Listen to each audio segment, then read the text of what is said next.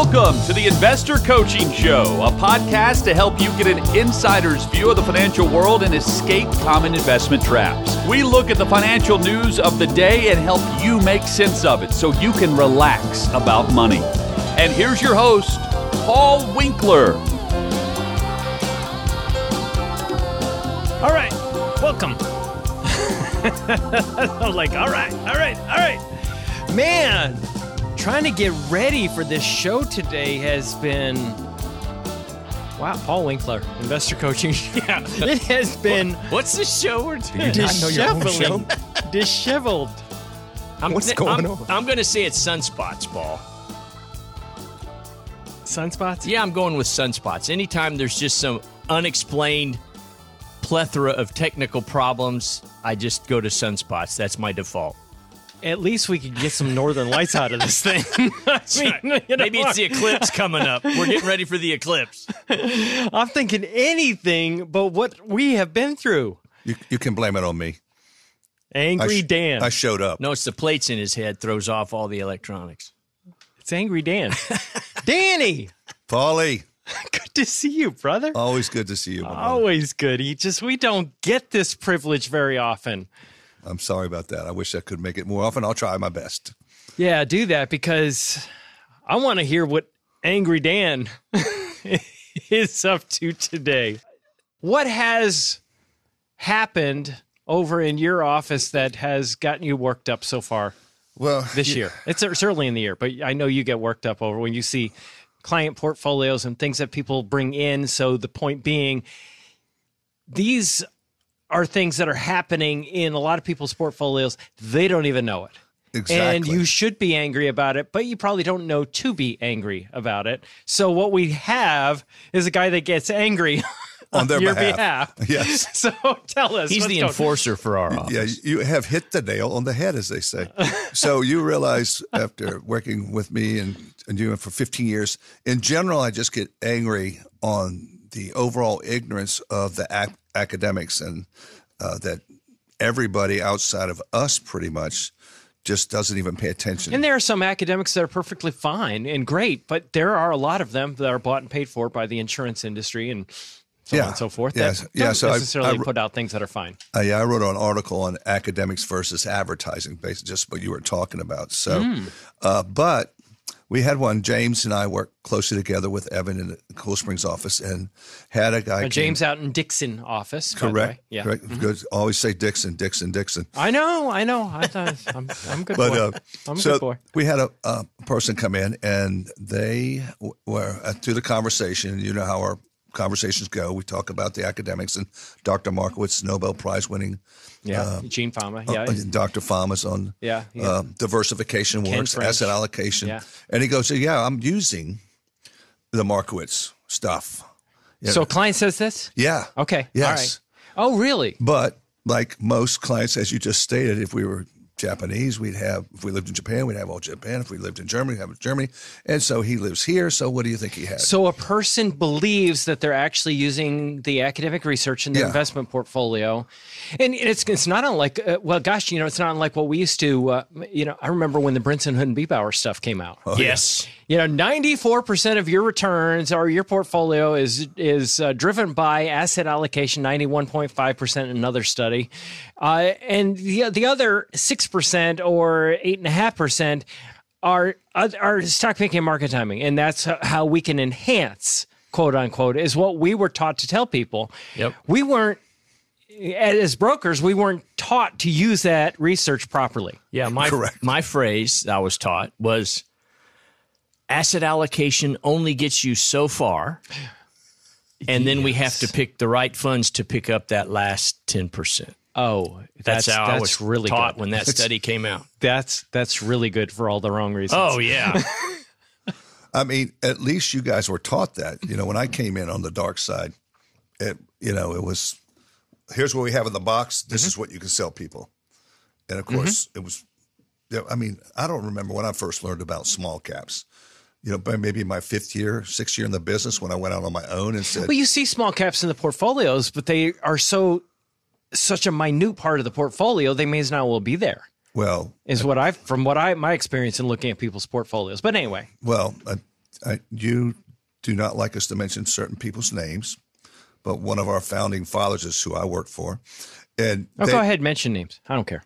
old John Hancock. Okay, you know, uh, and not, they're one not the, the, person, mind you, but the company.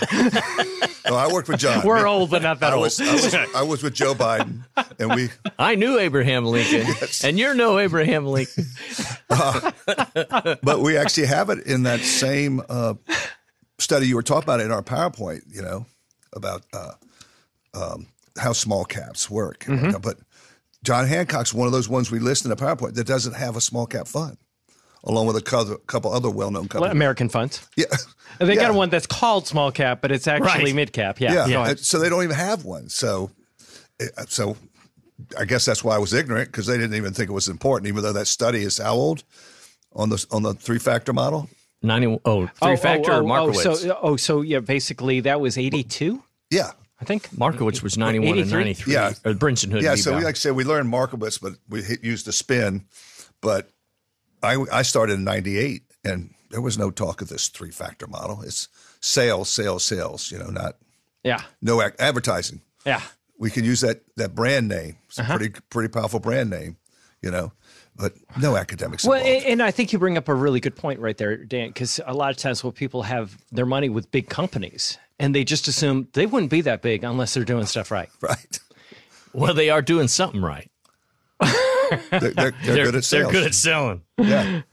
Yeah, eh, but you know what happens so often is like you have a fund company with 1300 mutual funds and you go, "Well, why do they have that many mutual funds if they really knew what was going to happen?" Right. You know, why do they have why you know, why is it that uh, you have you know 9, 10, 11, 12 different mutual funds investing in one area of the market?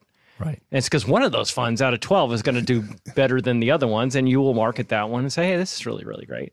Uh, but yeah, that is the frustration. And then you'll have the other thing that I see that frustrates me. I guess I'm the one that's angry You're- today.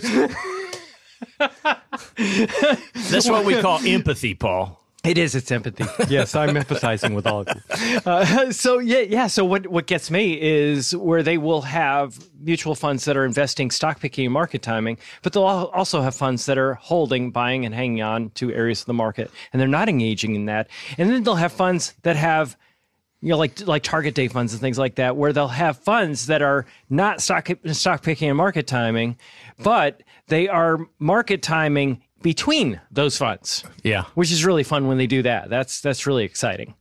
But that's the, that's the frustration. But anyway, you had a client, so so the client thought that they were following academic principles. They Right. thought they were following Nobel Prize winning, and then what? How? What did you Well, see? once we did the X-ray, we showed them that they, in fact, were not, you know, properly asset allocated, diversified. But going back to that example you just talked about, where people have 10, 20 um, large cap growth funds, those same companies also have passive funds. You know, so mm-hmm. pick a lane. If does this work, or or does this right. work? And, mm-hmm. and if you don't know what he's talking about, you know, stock picking market time, what you're doing, you're assuming that the stocks are mispriced and you're trying to buy stocks for less than what they're really worth. And then when they go up to what they're really worth, that's how you make money. That is a myth. You know, that that's how you make money. It's, it's the assumption that you can find. Now, can you get lucky and have that happen? Yeah. But you don't ever attribute luck to you know, to skill and prudence. Uh, so, in, in my humble opinion, so so you look at that and you say, okay, so if I'm combining the belief that that doesn't work with the belief that it does work, it's you know, it's I, I'm having cognitive. It's like going to two very different churches at the same yeah, time. Yeah, that's what I use a lot of times. Is use religion as an co- cognitive dissonance. Um, Yeah, yes. yeah. So, um, Jay, I've lost my thought there. So, so you, but you're basically what you were saying is that you had a situation where they had all of these different funds, and part, some of them were active and some were weren't active. But the other problem that you run into is that you're talking about an area of the market where there are a limited number of companies. So all these different mutual funds own the same exact stocks, and you miss out on diversification, which nobody would argue is a tenet of investing. Right. And so what I was going to say was, is what we use is what you taught me. Is there anybody who can consistently and predictably Mm-hmm. pick winners? The statistics are overwhelming, seventy plus percent of the time. They can't. Nobody can, right? No. because nobody knows where you and I are going for dinner. right? Right, And right. we're not going to the same place. Most people know that. 'Cause Right. You eat healthy and I don't. well, well, it's yeah, you you have taste vary, but trends vary. I mean, you look Yeah. at you know look back in, you know a few years and and you look at the styles that just people were wearing completely different. Then you have all of a sudden. I'm just my, my mind's going Bell off to bottoms are back in. Well, you know, but uh, but my mind's going to you know with um, Apple and their their new you know yeah, the, their, the new vision, headset. Yeah. the new vision, and and you go well, you know, who knows if somebody's going to come out with even a better version. There there was something. There was there are companies that are trying to work on even better versions of that particular thing. But you know, it's it's interesting. Who's going to win? I have to share this. Um, this was this morning uh, when I was going through some stuff. Uh, there's a, I'll say tech influencer. That's maybe not the right term, but his name's Brian Solis, and he does a lot of uh, blogging and you know all that Facebook posting and stuff in that space. And he had a photograph of two. Uh, these were two men at the you know twenty five ish, thirty ish, sitting at a coffee table, and the caption was "No cell phones." but they both had on that headset, and The- so the they were sitting Apple at the table, and yeah, the Apple Vision, but they weren't on their cell phones, but they just Yeah, right. They weren't. They still weren't talking to each other. You got thirty five hundred extra, extra dollars and Seven grand of hardware can sitting be at that tuned coffee out table. from humanity, and you know, yeah, it's um, it's it's fascinating. I, you know, who who on, who on earth knows where that's going to all lead, but um, but I, th- I think that I think I think that is interesting. You know what their that particular product that they've come out. If you I don't, if you haven't seen the videos out there, folks, you know check it out at Apple Vision. You basically it's like these people are gesticulating in front of them. They have you know they're they're they're swiping things. They're doing what you'd normally do on a pad, but they're doing it in the middle of the air, and they can see each other through the glasses. But they but you know a lot of the talk is that people just don't like looking silly, having a bunch of you know having goggles on and walking around. All, you know, just kind of weird. But I think that you know, from a, a standpoint, I wonder if there's going to be some point a backlash, a psychological backlash, because kids are recognizing that they don't know how to connect with each other. And, you know, I was having my son sent me a video and it was talking about dopamine hits. Mm-hmm. You know trying to get more dopamine and how do you do it? And and he was talking about how you do this is partly you get involved in a project and let's mm-hmm. say it's a mundane project, a work project or something like that.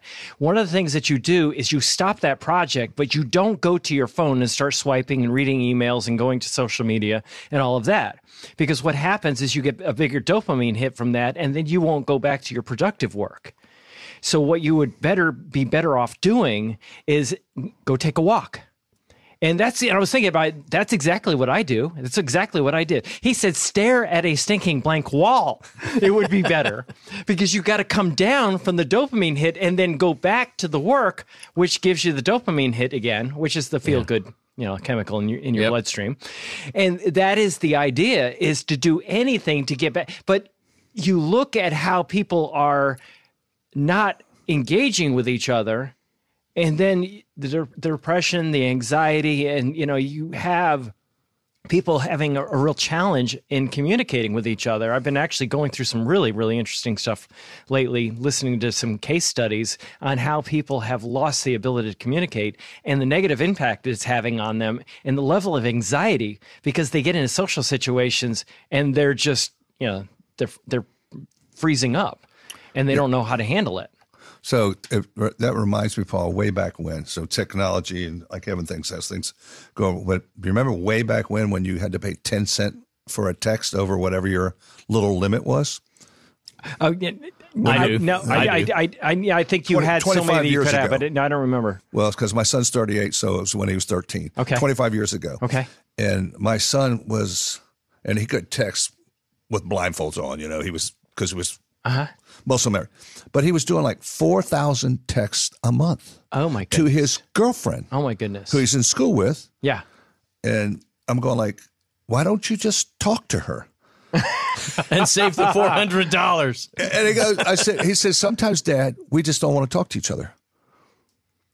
But you sent her four thousand text messages, so that was kind of caveman to where it's evolving now. Like you said, to where we're going to all walk. Well, we're not because I'm not walk around with these Right. things on. Right. And Right. yeah, Yeah. So anyway, listening to the event, we got we got a lot of really good stuff we got to cover. We there's so much stuff to cover that I want to uh, jump into some things. Uh, I had a, a situation that uh, I would love to hear your feedback on. A lady actually invested in something. We got a phone call. She invested in something, and very common investment. And the situation that came up was one that she probably well she she inherited this asset. Uh-huh. And what was fascinating is you can be in a situation where something you inherit actually ends up being a bit of a uh, uh, of of a burden. I mean, that's literally what it is. So Wow. I'll talk about that in just a second because it has to do with distributions from retirement accounts later on on assets that you inherit. So we'll get into that in just a second. You're listening to the Investor Coaching Show. Paul Winkler, along with Evan Barnard, Dan Hill. We'll be back. Hey guys, if you want specific advice for your unique situation, schedule a free 15 minute phone chat with one of our trusted advisors by going to paulwinkler.com forward slash call. We don't sell any products, and our advisors don't make any commissions, so this isn't a sales call. We have a coaching process that helps you understand investing and relax about money. Don't put blind trust in anyone with your financial assets. We want to partner with you in the process so you know what you're doing and why. We manage assets on a fee only basis, which means that when you do well, we do well, which aligns our interests with yours from the start. We also bring you into the financial planning process that gives you a clear plan so you can find the freedom to pursue your purpose. All our advisors are degreed planners too, with years of experience. So schedule a free 15 minute phone call with an advisor by going to paulwinkler.com forward slash call. All right, back here on the Investor Coaching Show, Paul Winkler, Dan Hill, Evan Barnard, talking money and investing. CFPs, both of them, certified financial planners, and way more than that because they're studyaholics like we are. We all are around here. Uh, so, it got a um, situation, guys. Lay it on me. Client inherits two real estate investment trusts. Uh-oh. We've talked about that for quite a while, you know, and we saw a lot of And them. currently unlisted, I'm guessing. Uh, yeah. Yeah, Okay. you got it. Not publicly traded.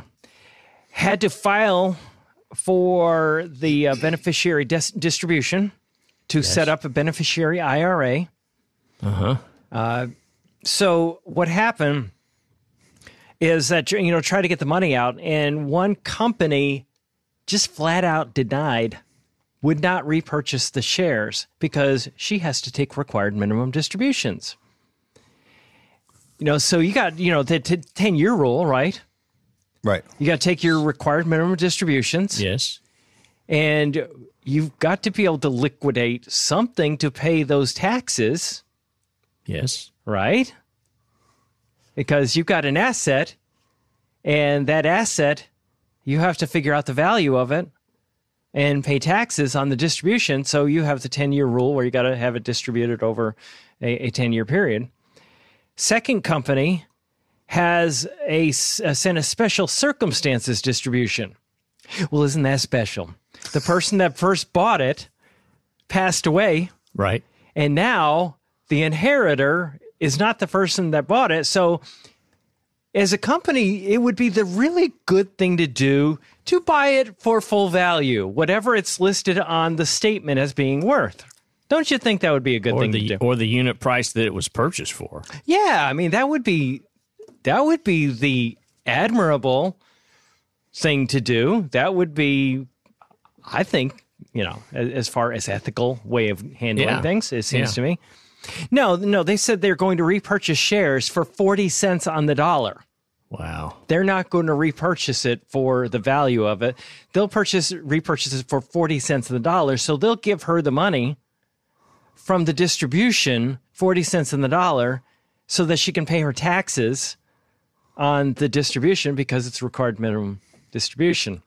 What do you guys think of that one? And that was the issuing company? Mm-hmm. The Oh my issuer. gosh. Wow. Yeah. So, word to the wise. I mean, you, you look at that and go, "What? What are you going to do?" Well, I- I can only surmise that you have to go. What do I think that this is worth to calculate the required distribution? Right. Right. You know, so what do you think it's worth to calculate? You know, so you you come up with a value and say, okay, I'm in a 22% tax bracket. So 22% of that value will be what I pay in taxes. And then what you do is hope like heck that at some point in the future you can get the amount that you you know so, so if you got if you got a let's say $10,000 let's just say, let's just use mm-hmm. that as an example and you're a 22% tax bracket you pay $2200 in taxes and then you- but you can't liquidate it because you can't get your money back Yeah. on the first one, right? You can at all. You're hoping that you get somewhere near at least 10,000 and hopefully not less than 2200 what you paid in taxes Right. back at some point in the future when you are able to liquidate it. I mean, I don't know. I don't I I wonder if they can. I can have use. not run into this situation. yeah, that's. Um, I- I mean, used to, you know, like those things typically sold at a ten dollar unit value. At least when I was doing it back in the day. Mm-hmm. And of course, the Wild West has gotten wilder since I was on the dark side. But, Mm-hmm. um, you know, the value didn't float because it's not a, you know, it's not a marketed, it's not a listed property. Now the buildings would obviously go up and down in value, Mm-hmm. whatever's inside that trust, but basically it was a stable share price, Mm-hmm. and you had whatever promissory dividend. Oh, it's going to pay six and a half. It's going to pay eight, whatever that And that's was. how they sell it. Yeah, it's Yeah. going to pay that that. But until it listed, you didn't, as the investor, you didn't typically see that thing fluctuate much in value until they listed it. Now, I mean, some of the rules changed on the accounting and mark to market, and we won't go down that road too much. But, um, but I wonder, I literally wonder if, if they can only liquidate at forty percent of value, can they recalculate their RMD based on forty percent of the value of the account, and so they only have to take out you know, one tenth of forty percent of the That's a good question. I mean, that to me, it would be at least a little bit of uh, a relief. Yeah. But on the first one, where you have absolutely no value, and that they won't repurchase it at all. But- I can't imagine that they're going to. The IRS is going to say, "Oh, no value. You don't have to take out anything." Well, the I don't know how. yeah. How do you figure out what the required distribution is if you can't get any kind of liquidation value on it whatsoever because nobody will repurchase it? Is it a total loss? I don't know.